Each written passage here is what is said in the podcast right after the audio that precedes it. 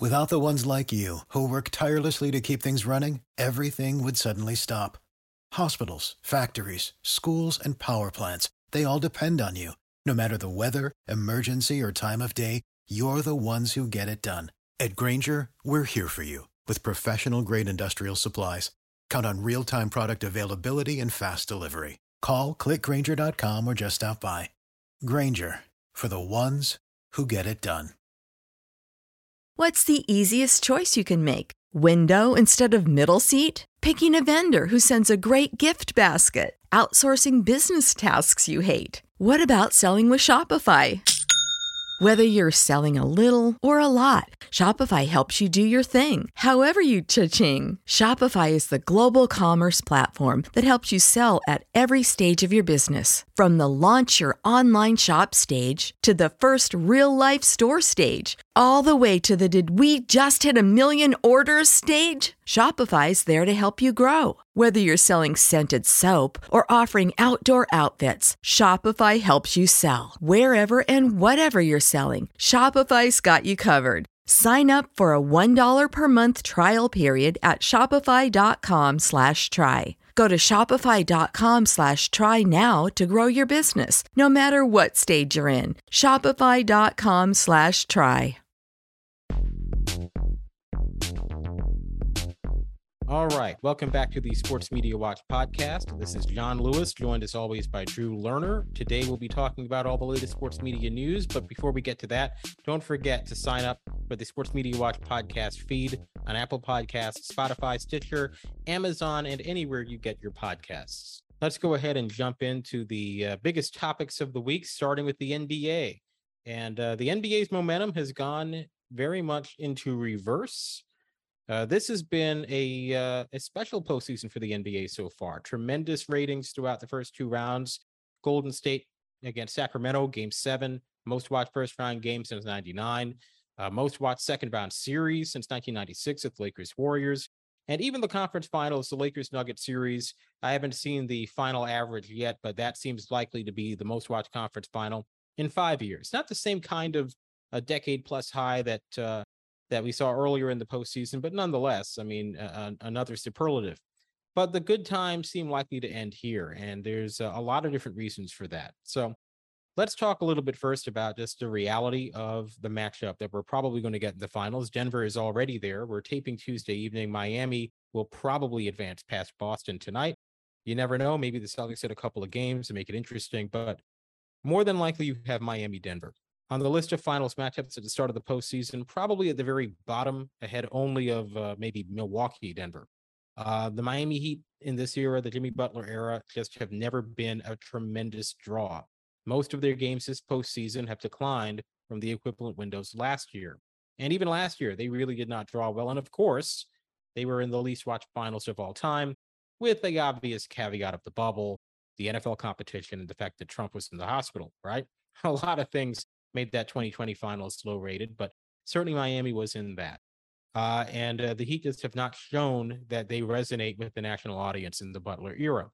Denver is also a team that does not really draw well. Now, of course, they drew well in the conference finals. That's mainly because the Lakers were their opponent. I don't really think Denver had a lot to do with the viewership for that series being as good as it was. But, you know, hey, the Lakers played Memphis in the first round, and the viewership for that series was never overwhelmingly impressive.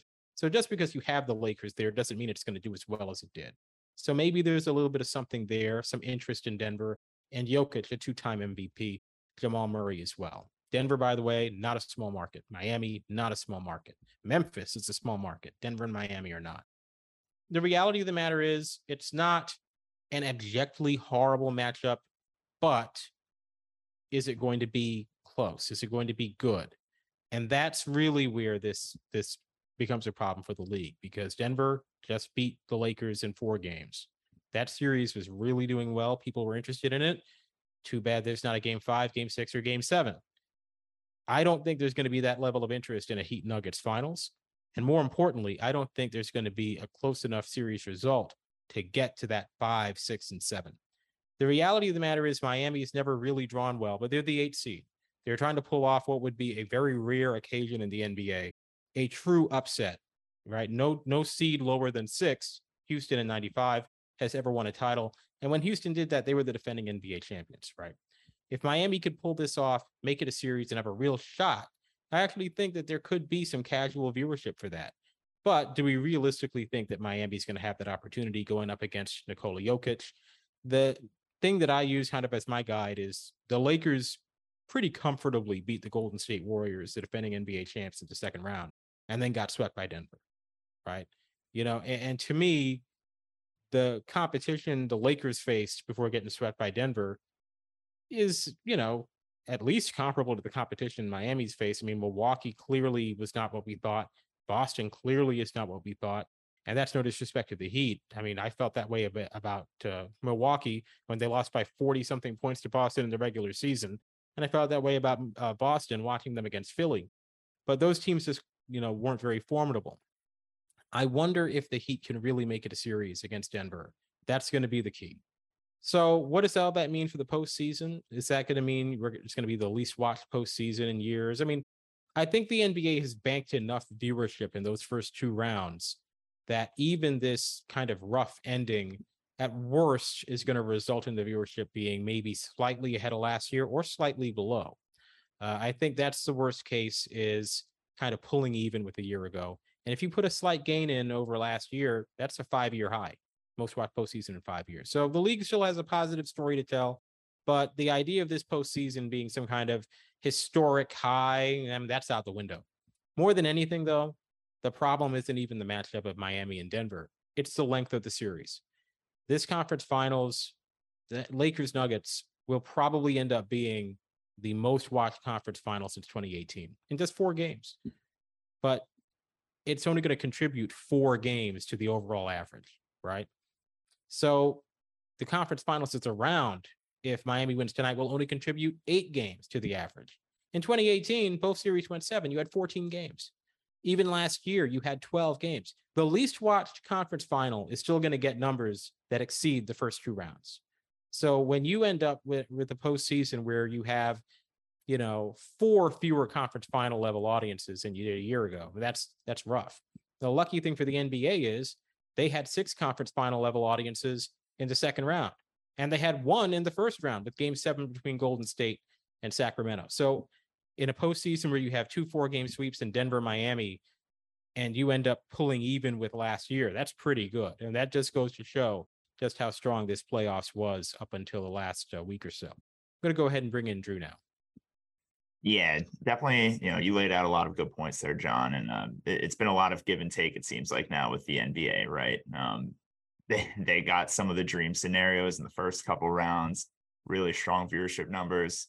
Now they get possibly they get the minimum amount of games in the conference finals. I mean, eight out of a possible 14 games. That's you know, I don't know how many times that has happened in NBA history, but that's really not a way to build momentum towards the finals, especially when you consider the matchup, right?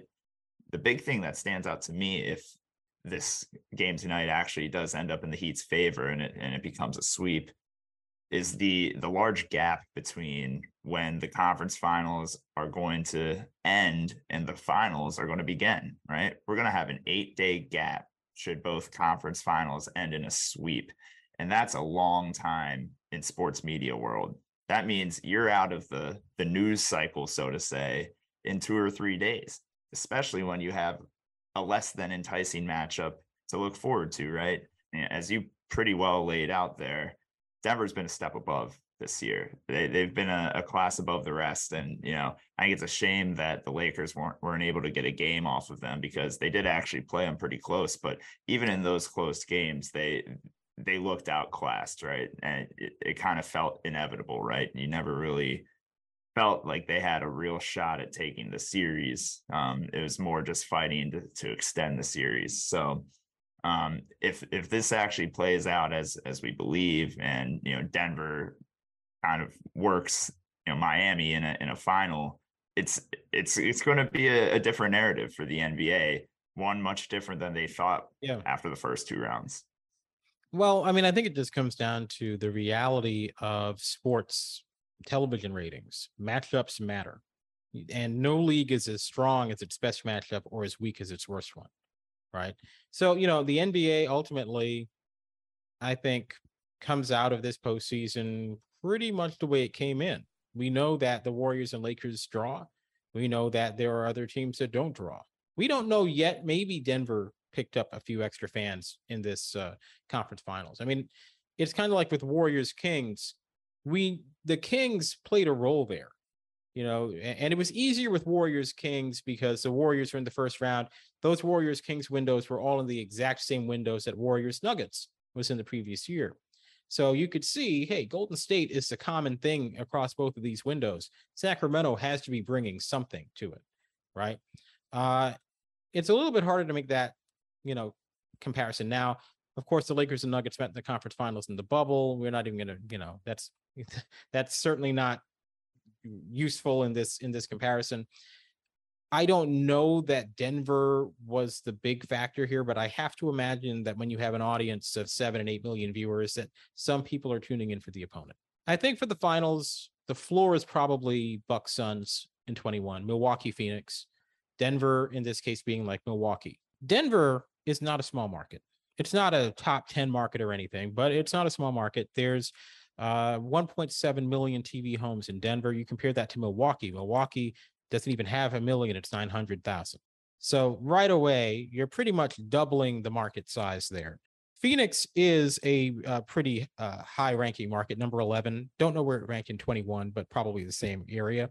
So it's right outside of the top 10. It's bigger than Denver or Miami.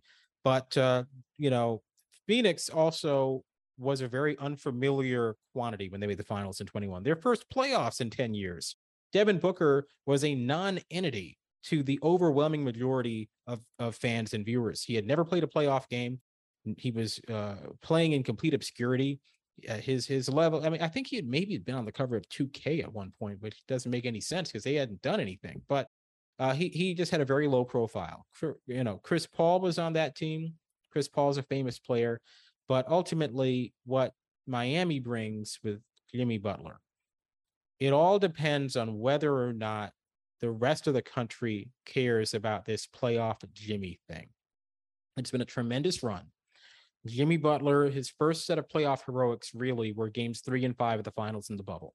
Those are the first times you were like, okay, this guy has a different gear than we thought. Because when they made the finals in the bubble, and you know, people love to diminish any accomplishment that LeBron has, right? So it's like, oh well, he only beat the Miami Heat; they aren't any good. And people kind of clung to this idea that the Miami Heat aren't any good for this whole time. Even when they had the number one seed last year, so oh, ah, they aren't any good. They're one three point shot away from the finals. This year, they're an eight seed. They deservingly were viewed as not very good. But Butler again with the heroics. If that resonates with people, if people are saying, I want to see what Jimmy Butler can do next, then this finals can do okay. But they haven't done that yet. I see no evidence yet of there being any kind of, whoa, we got to tune into Jimmy Butler here. We got to see this guy. I haven't seen anything like that yet in the viewership. Sometimes I wonder whether or not the NBA has kind of, or maybe the NBA is not the proper way to put this, but the NBA media complex, the greater media space that the NBA sits in, has just done a poor job of marketing that Jimmy Butler, Devin Booker level of superstar mm. because in my opinion, I mean, you know, they've hung on to the LeBron James, Kevin Durant, Steph Curry storylines, and those mm-hmm. guys are all on the back ends of their career. And maybe those guys have sucked up a lot of the air that Jimmy Butler, Devin Booker, Ja Morant, you know, Giannis, Jokic, all these players that are currently in their prime should be taking up in the yeah. media space, but but we just haven't heard as much about them. Well, you know, the NBA's in kind of the same place it was in the late 90s. Jordan was there papering over all the problems the league was having with its new crop of stars. There were multiple Ja Morants back then. And granted, you look back at like 90% of the time, their crimes were like they had marijuana on their person. It was the 90s, right? But you know, the league was having trouble with its young stars. And so all the big stars in the league in 98 and 99 and 2000, it wasn't it wasn't until 2001 that the kind of 2000s era NBA star Iverson and Vince Carter broke through. Because you know you can't even say Kobe was a 2000s era star. I mean he was, but he was playing you know in the Forum wearing the Magic Johnson era Laker jerseys. Okay, I mean you know, his career began way, way before uh, we really think. We we don't think of him that way, but Kobe and Shaq played for the Lakers the same year Magic Johnson did in 1996. So that it took until about 2001 before that 2000s era athlete broke through. And for pretty much the entire back half of the 90s, it was all these 30 somethings Jordan, Reggie, Charles, all of these guys who were at the end of their careers. And the league really suffered for a really long time after not just Jordan's retirement, but as that era came to a close. Uh, and, and, viewership really fell off, certainly when they did the TV deal to go mostly to cable. Uh, the NBA is in a bit of a dangerous spot. LeBron has indicated he, that he might retire. Um, do we believe that LeBron will really retire? I suspect that LeBron was kind of just feeling a certain way, losing in the playoffs. It had been a long time since LeBron had made a really deep run in the playoffs, right? Like, I mean, three years certainly since the bubble, and the bubble is so different. Realistically, we're talking five years, right? Because the bubble, that's not a normal, you know, that's a whole different thing in terms of trapped in a hotel room, you can't see your family, but just like a normal, exhausting playoff run with all the travel, too he hasn't been on in a while. And how do we know that he's just trying to get leverage? Do we really think LeBron James is going to pretend that he wants to retire so the Lakers pick up Kyrie? I mean, I'm going to have a little bit more respect for LeBron's basketball IQ than that. Uh, he might actually, as a 38 year old man with a torn tendon in his foot, who scored 40 points yesterday and, you know, ended up on the losing side, he might just decide, you know what, I have better things to do with my time, which he literally does. He's a billionaire and he's 38 years old. 38 is ancient for an NBA player. It's pretty darn young for a billionaire. Usually they're 83. So for LeBron, he might retire. What happens if he retires? Well, then you got to put all your eggs into Steph Curry basket. And for the first time, they didn't make the finals under Steve Kerr. They're clearly on the downside unless they do some, you know, something new. Uh, and Steph is 35 years old. He plays a different style of basketball than LeBron, so you, conceivably he'd be around another maybe even six years, you know, who knows? Or he might not be, right? And and and what happens if they get hurt again? What if happens if he he starts to have the same kind of circumstances LeBron has had, where LeBron turned 35 and injury after injury after injury, right? What happens if that happens to Steph? And do you have any backups? Because I don't think Tatum and Brown are that in Boston. What, what is your backup plan without the 38 year old LeBron James and the 35 year old Stephen Curry? Is it uh, Victor Wembanyama? Yeah, yeah, he goes by the name of Victor there. Um, I don't know. He hasn't. I don't know. He hasn't played a, a single game in the NBA, but I mean, yeah. it would be a little bit poetic if LeBron did actually end up retiring and Wemby comes in and you know yeah. takes the torch. But uh, you know, it would have to be some sort of monumental shift like that, right? Because um, otherwise, it, it's it'll have to happen organically, like you said in the in the 80s and 90s. But here's the problem: you're right. The NBA media complex doesn't know how to market these stars, and I'll tell you something else. Name an NBA star, and above the fold name that most people in this country know. Name one who was drafted when Adam Silver was the commissioner. right? Yeah, even Giannis, I, I, yeah, he's really the closest, right? Yeah, but Giannis, David Stern was the commissioner. You can go back and look when Giannis was drafted. It's David Stern saying the Bucks right. Giannis. He was, he was a baby when he was drafted. Yeah, and uh, Adam Silver is simply not as good as David Stern at marketing. He's, uh, you know, he's not as good as David Stern in a lot of ways. I'm not trying to be insulting toward him. It's true you know um and and certainly the nba can't create stars the way that it used to who it should be is zion williamson but well, yeah. that hasn't panned out right that yeah. he did have that name recognition the above the he fold did. name recognition and and that's kind of been squandered in the last couple years but um yeah. that that could be brought back if if he becomes the the player that everyone thought he could be yeah, one of the great jokes lately is uh Woj, who uh hmm, Woj, huh? Woj uh saying that Victor Wembanyama was like the most hyped prospect of all time. And it's like, get out of here. You don't even believe the words that are coming out of your own mouth. one, LeBron is more hyped, and two, Zion was more hyped. Maybe among scouts, maybe among people who live and breathe the game of basketball, right? But if we're talking about from a media point of view, Wembanyama, I don't think there's enough where the viewership is going to be huge for his first game. I think there's a curiosity factor, but it's a curiosity factor that does not go beyond basketball fans. I guess the other way of putting it is ask an older relative who doesn't watch sports who Victor Wembanyama is, and they probably aren't going to know. Well, they would have known who LeBron was, absolutely. And they probably would have known who Zion was, too. Yeah. Well, maybe not with Zion, but I think so. Yeah, I mean, he's the Duke brand behind him. Yeah, it, with exactly. Victor, you're you're running into the Euro problem again, right? So it, the unfamiliarity there. Do you have any closing thoughts on the NBA before moving on to other topics? Well, you know, the NBA is at a crossroads here because the, is the league really strong or is the league coasting off of LeBron and Steph? And if the league is coasting off of LeBron and Steph, what in the world are the chances that they're going to get another postseason where both LeBron and Steph are in the playoffs, where they both win a series, where they play each other, and where one goes on to the conference finals? When is that going to happen again? Because you could talk about the bad luck of getting two four game sweeps in the conference finals and the Denver Miami finals. That is bad luck. But the NBA had some pretty difficult to reproduce good luck earlier in this playoffs because it's not 2015 anymore LeBron and Steph are not going to be, you know, battling very often again. They may not ever battle again in the playoffs. They may not ever battle again, period, if LeBron is actually serious about retiring. So is the NBA ready to move forward to something bigger? And the real question is, does the NBA have the capability, even if it wanted to, to market these other stars? Is the NBA big enough?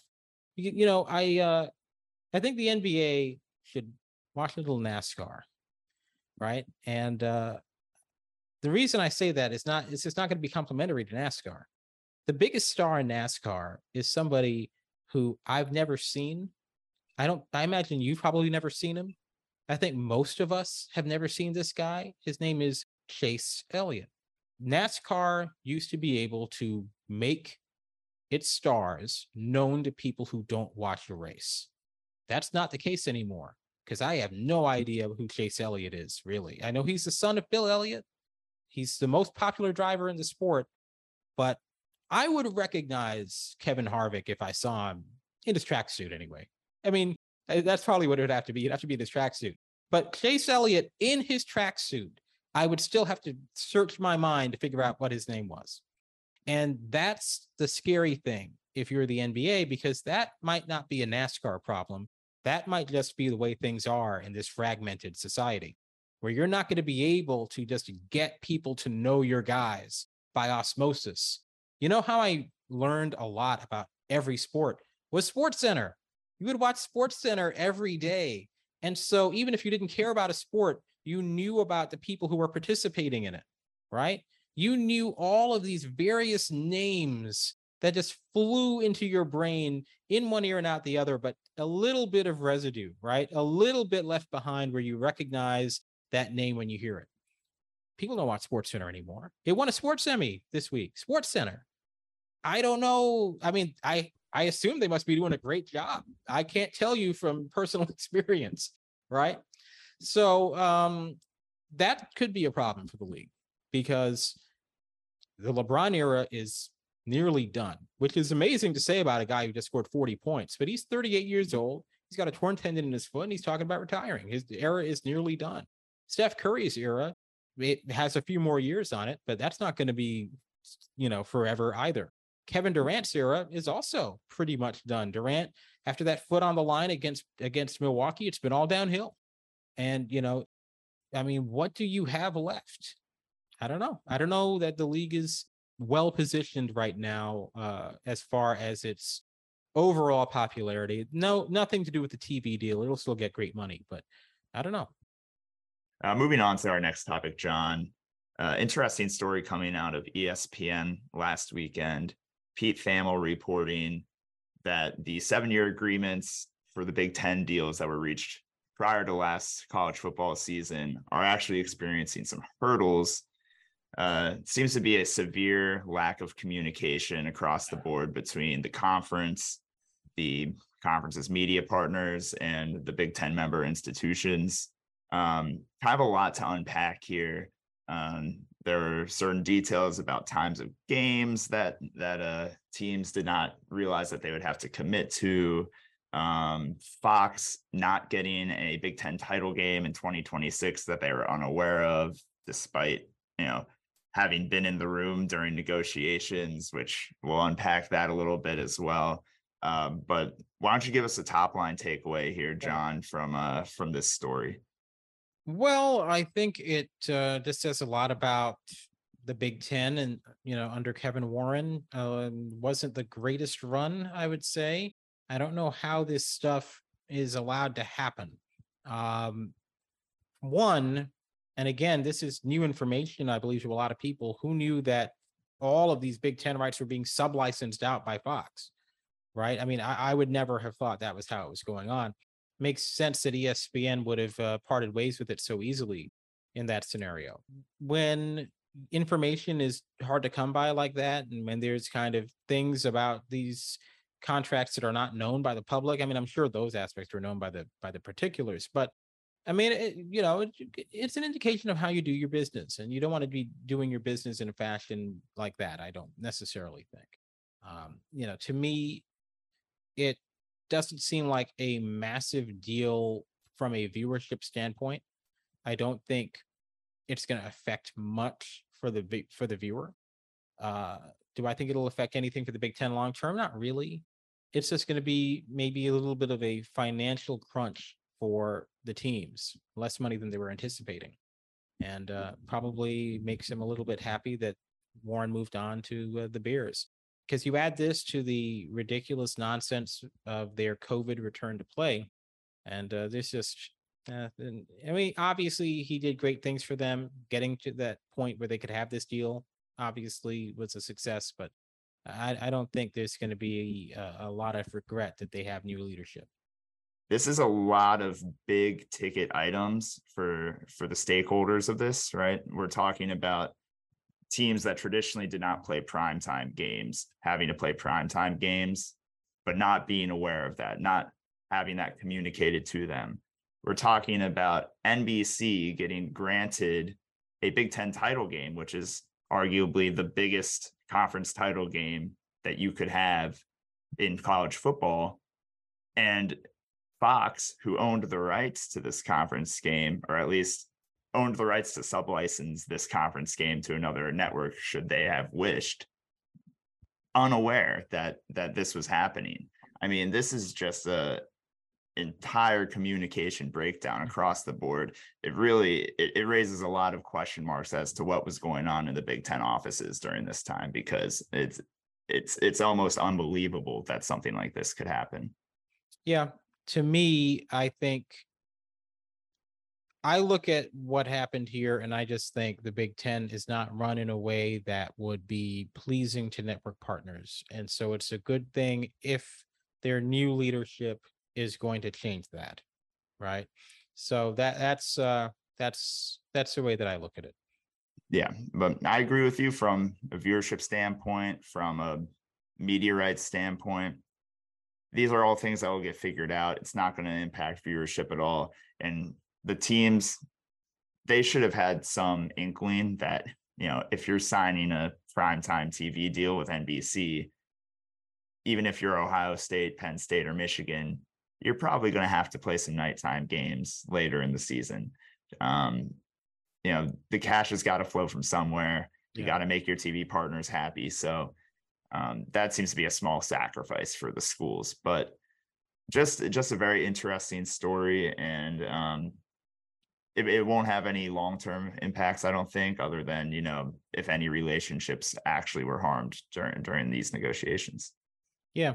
And i mean it says again this says a lot about the big ten because you know there was never a press release or announcement about the the original deal that they did with fox and espn years ago. I mean that's weird. That's not i, I can't think of too many parallels with that. The big ten is always uh always okay with some surprises it seems. Yeah well, don't surprise your network partners. That's probably a good rule of thumb. All right, one other football topic this this week. Uh, this time on the pro side, last night. Adam Schefter breaking that Thursday night football would be granted flex scheduling mm-hmm. for weeks 13 through 17. Um, just a couple quick notes. Um, they will have to have about a one month notice for flexing a game. Uh, and it can only happen a maximum of two times in a season. Uh, Jon, what are your thoughts on on flex scheduling for Amazon on Thursdays? Well, you know, the NFL only has so many games. And eventually, all this expansion, all these extra windows, they're going to take a hit. I don't know when it's going to happen, but it's going to happen because you only have so many games and you only have so many teams that people want to watch.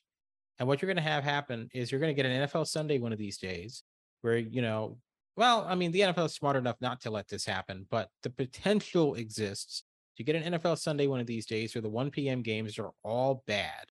You know, where you know you're you're taking away from yourself. This is what the league or the partners, I should say, have always been concerned about. CBS and Fox. They were reluctant to do flex scheduling to begin with because you know now all of a sudden you've got a really good game in your one o'clock window. You don't have it anymore. You get some bad game from Sunday night, and you add all these flex options Monday night now, Thursday night and uh, the league is trying to maximize its prime time audience. That makes sense, but its most watched window is 4:25 p.m. And there are more viewers watching at 1 p.m. between CBS and Fox than there are on prime time any week of the season. So you know, I mean, it's a dangerous game the league is playing, particularly to boost the viewership for one of the properties that has you know they they have decided that fewer people are going to be able to watch Thursday night football. They gave it to Amazon. That was the NFL deciding that fewer people are going to be able to watch this. The NFL decided they were going to sacrifice audience for uh, you know the money. In that scenario, you don't give Amazon a good schedule. I'm sorry. I mean, I'm not trying to say they, you know, you want a whole bunch of Broncos Colts games, but to me, when you, you're talking about game, you're talking basically this is the NBA TV or MLB network package of what the NFL has. This is what NFL Network really was because that's where Thursday night football was for years. And I just don't know that flexing. I mean, I guess really with Thursday night football, it's flexing games out, not flexing games in. They're not going to say, hey, this game looks great. Let's put it on Thursday night football. It's a mechanism to protect Amazon from the really, really bad games. But uh, I don't know if Thursday night football is worth disrupting the Sunday schedule like that. Yeah, this move to me was surprising on on a number of levels. Um, I think first and foremost, I mean the the NFL is usually very diligent with these types of moves. They don't usually do too much too fast. Um, but doing the Monday night football flexing and the Thursday night football flexing in the same year was really surprising to me.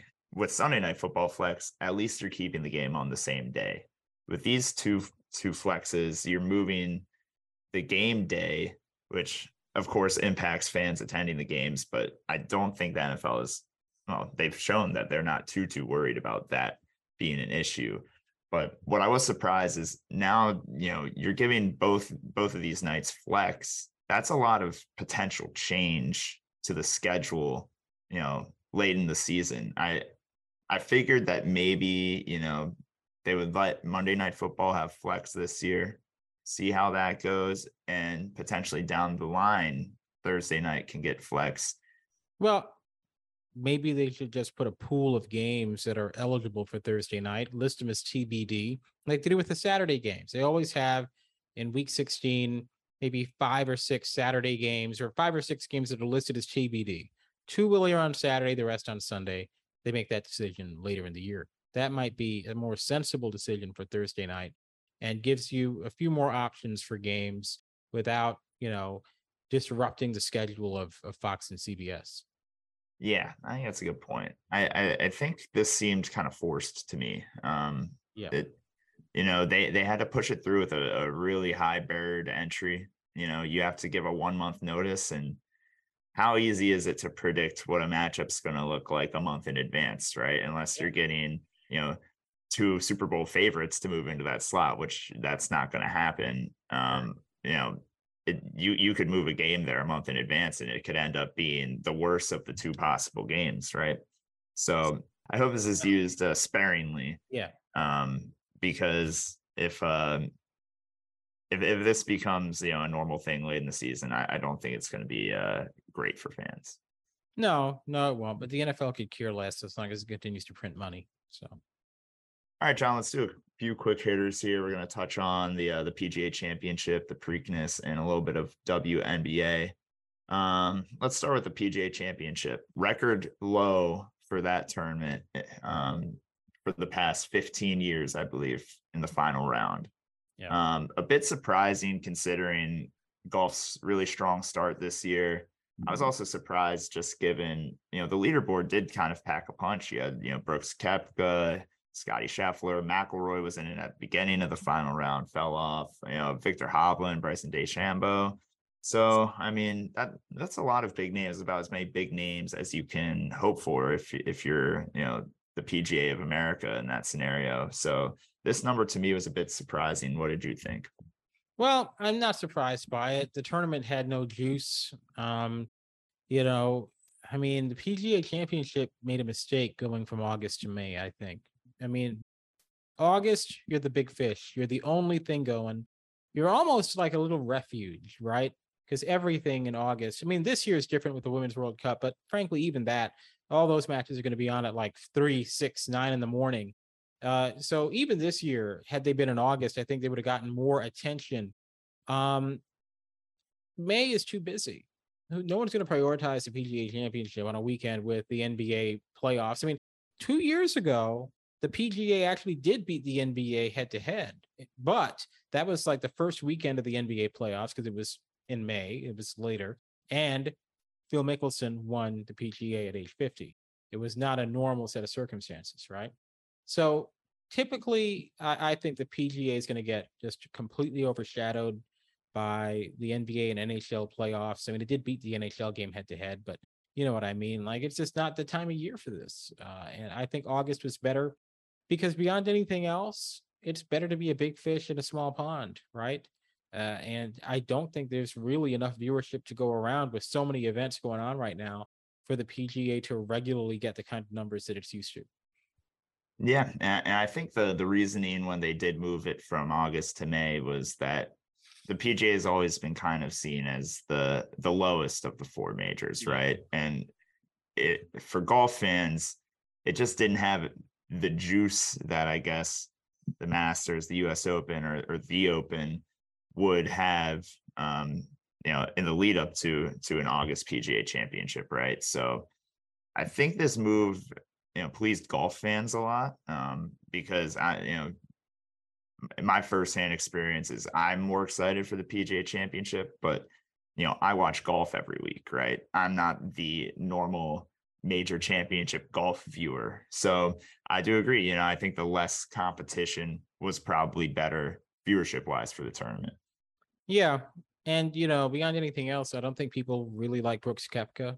Um, I don't get the sense that he's popular. I think all those LIV guys, other than Phil, were not popular, were not loved guys. I think the PGA folks you know, none of these guys are are overwhelmingly impressive. Spieth completely fizzled. He was supposed to be the next Tiger. Rory was supposed to be the next Tiger too, and and they fizzled. Right? They're not bad players, but they're not historic. You know, they no one's going to be writing books about them in 50 years unless some weird things happen. Uh, and uh, it's kind of like with the NBA. They never developed anyone beyond Tiger and Phil. Well, Tiger's gone and Phil's basically gone too. So there you go. Yeah, I mean it's it's hard to follow up and act like Tiger or an act like Phil. I, I would I would push back against that a little. I think golf has done a, a pretty good job at, at marketing some of their bigger players. But they're all in that Devin Booker zone. Yeah. All of them. Exactly. Not, not in that above the fold, everyone in the country knows who they are. That was Tiger, maybe not even Phil. That was really just Tiger. You're yeah. right. And that's never going to happen again in in the sport of golf. So they, they have to get comfortable in the Devin Booker zone and and and try try to do their best with what they got. Um, all right, let's let's quickly touch on the the Preakness here. Yeah, another pretty poor number for for the Preakness. Um, I mean, this race has just lost a lot of juice. If if you're Yeah, not yeah. going to get any horses from the Kentucky Derby other than the Derby winner, um, you know, five million for the Preakness is not good. But what are your thoughts? My thoughts are the culture is changing and it's impossibly difficult to get a mass audience to tune into something. Uh, I think there's a lot of people who aren't familiar with the race even at this point. And as time goes on and the younger demographics that grew up on TikTok age into 18 to 34 and become more and more a portion of that 18 to 34 and 18 to 49 demo, you're going to see a lot of these events. Some of these events are going to completely collapse in terms of TV viewing. Some of them are going to be gone in 15 years as a TV draw. I think the Preakness is one of them. Yeah, uh, if they want any hope, they need to they need to move the date of the race. I mean, the the new trend in in horse racing seems to be resting your horses more, which hey, by all means, Load you know, yeah, it's load management has hit horse racing, and if, if that's the case, you know, if that's how you can keep your your horse, your investment, um, healthy, you know, do it. But if if we're gonna do that, let's let's space out the triple crown a little more and try to get some of these same horses in these races. Um, you know, this it's pathetic that you know the only horse to race in both the Kentucky Derby and, and the Preakness was Mage, who who won the Derby, but anyway um I, I won't get into you know my my whole diatribe on how disgusting pimlico is and how they need to totally revamp that venue because seeing that in comparison to churchill downs is a it's a travesty um but i you know i'll save that for another day Mhm. Well, you make a point that might be interesting. Why do we need the Triple Crown order the way that it is? Maybe the Belmont goes second and the Preakness goes, I don't know, July 4 weekend. I don't know. I mean, you got to stretch the races out because people are not going to try to get their horses killed, not with so many people paying attention to how many horses are dying. yeah yeah that's a that's a good point all right WNBA we had some um i guess now in hindsight bold predictions on Yeah. on WNBA viewership last week uh it didn't pan out like we thought it would No. that Phoenix Los Angeles game uh the Brittany the Brittney Griner debut I won't call it the return game because I think her technical return game happened later that weekend in Phoenix but Yeah. the Brittney Griner debut in Los Angeles uh, at 11:30 p.m. on ESPN only drew 683,000, and I say only because we predicted or you predicted around 1.2 million, and I said it could even be higher than that. This is still a very good number in context for the WNBA, just maybe not as high as we thought. What do you think, Jon? Well, I think maybe a million viewers is a little unrealistic for an 11 o'clock game on cable, right? But it just felt like Brittney Griner's story was so big that people would find a way to watch it. Um, you know, some of this goes to the WNBA. ESPN never carries a game on WNBA opening night. The WNBA, for whatever reason, opens their season on a Friday night every year. I don't know why. ESPN doesn't air games on a Friday nights. They got all these conference final games that they've got. So the only time to fit it in was at 11 o'clock. This game should have been on ABC. ABC had two games on opening weekend. That's rare. And they were not even really particularly good games. Uh, one of them was Seattle getting uh, completely shown up by Las Vegas. And that game had more viewers than Brittney's return. It had 684,000 viewers because it was on a Sunday on ABC or a Saturday, actually on yeah. ABC. And Griner's game was on a Friday night at 11. So this is all about leaving viewership on the table by making bad decisions. The NBA does it. Why shouldn't the WNBA do it too? Right. But uh, th- that game, maybe they didn't think Brittney would be back, but n- just in, I mean, the schedule came out after Brittney was released. So I don't know why they didn't just put that game on a Saturday afternoon on ABC. Maybe would have gotten a million there. Um, but you know, the, look, it's not like the WNBA did poorly by its standards. It's just that what I talked about last week, the ceiling has yet to be raised. And uh, you know, who knows when it will be. Yeah, yeah. I mean, I, I guess on on a certain level, you have to be impressed that they got the number they did at Yeah. 11:30 p.m. on a Friday. I mean, there's not too many people watching TV at that time, right? So, um, but that Well- just goes to show that they definitely left viewership on the table mm-hmm. by not putting this on broadcast in a weekend afternoon. ABC had Shark Tank at eight. Then at nine o'clock, they aired, I believe it was 2020, but somehow is still on the air. Look at these atrocious numbers for 2020 1.6 million viewers, right? And then look at the absolute awfulness in the demos a 0.09 in 18 to 34. That's lower than anything outside of the CW on broadcast television that night. A 0.19 in 18 to 49, again, lower than anything outside of the CW. And a 0.30 in even 25 to 54, the oldest skewing of the young adult demos, lower than anything other than That's My Jam, a rerun of That's My Jam on NBC. And the reason I bring all this up is because the WNBA at 11 o'clock on cable, 11:30 on cable, had a higher rating in 18 to 49. Excuse me, a higher rating in 18 to 49 and 18 to 34 than did 2020. You know the convenient thing about a WNBA game is that it lasts two hours.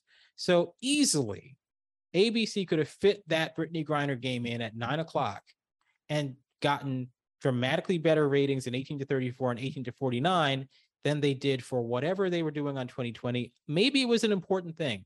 You know, there's a lot of tragedies and horrors that happen in this country. Maybe they were covering something like that.